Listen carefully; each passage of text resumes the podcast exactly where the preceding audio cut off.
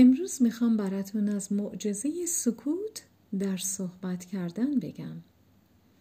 فرقی نداره شما به عنوان یک سخنران وارد محفلی بشید به عنوان یک مذاکره کننده جایی برید یا اینکه نه فقط می‌خواید با دوستتون یک گپ دوستانه بزنید.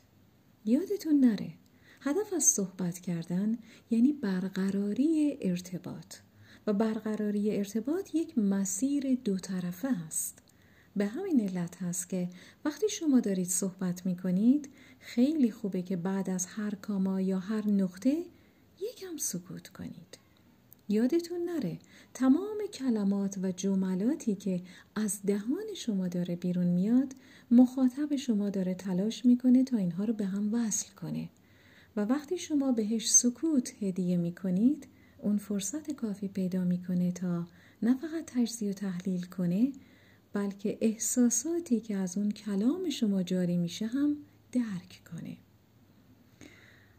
اگر مخاطب شما بتونه احساسات شما رو در کلامتون پیدا کنه بنابراین انتظار جمله بعدیتون رو می‌کشه و تا پایان داستان شما را همراهی می‌کنه. شما هم فرصت نفس کشیدن پیدا می‌کنید. پس یک بازی برد برد هست. و در واقع من می‌تونم بگم سکوت تلاست. چرا؟ چون در سکوت هست که یک رابطه احساسی برقرار میشه.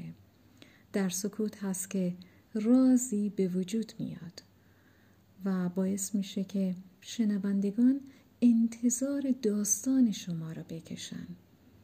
همه اینها به شما کمک می‌کنه که بتونید به عنوان یک صحبت کننده پرقدرت ظاهر بشید حتی یک آهنگساز وقتی داره به نوتهاش فکر می‌کنه و نوتهای موسیقی رو می‌نویسه به همون اندازه داره به سکوت در لابلای نوتهای موسیقیش فکر می‌کنه بنابراین سکوت نه فقط در صحبت کردن بلکه در آهنگ ساختن و حتی در تمام موارد زندگی مورد نیاز ما انسان هاست.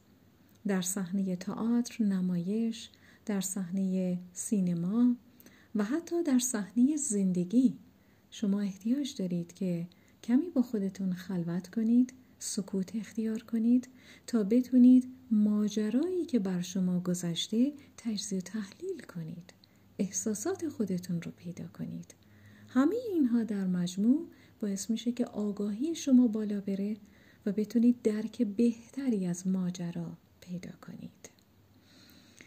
پس یادتون نره سکوت همیشه تلاست متشکرم.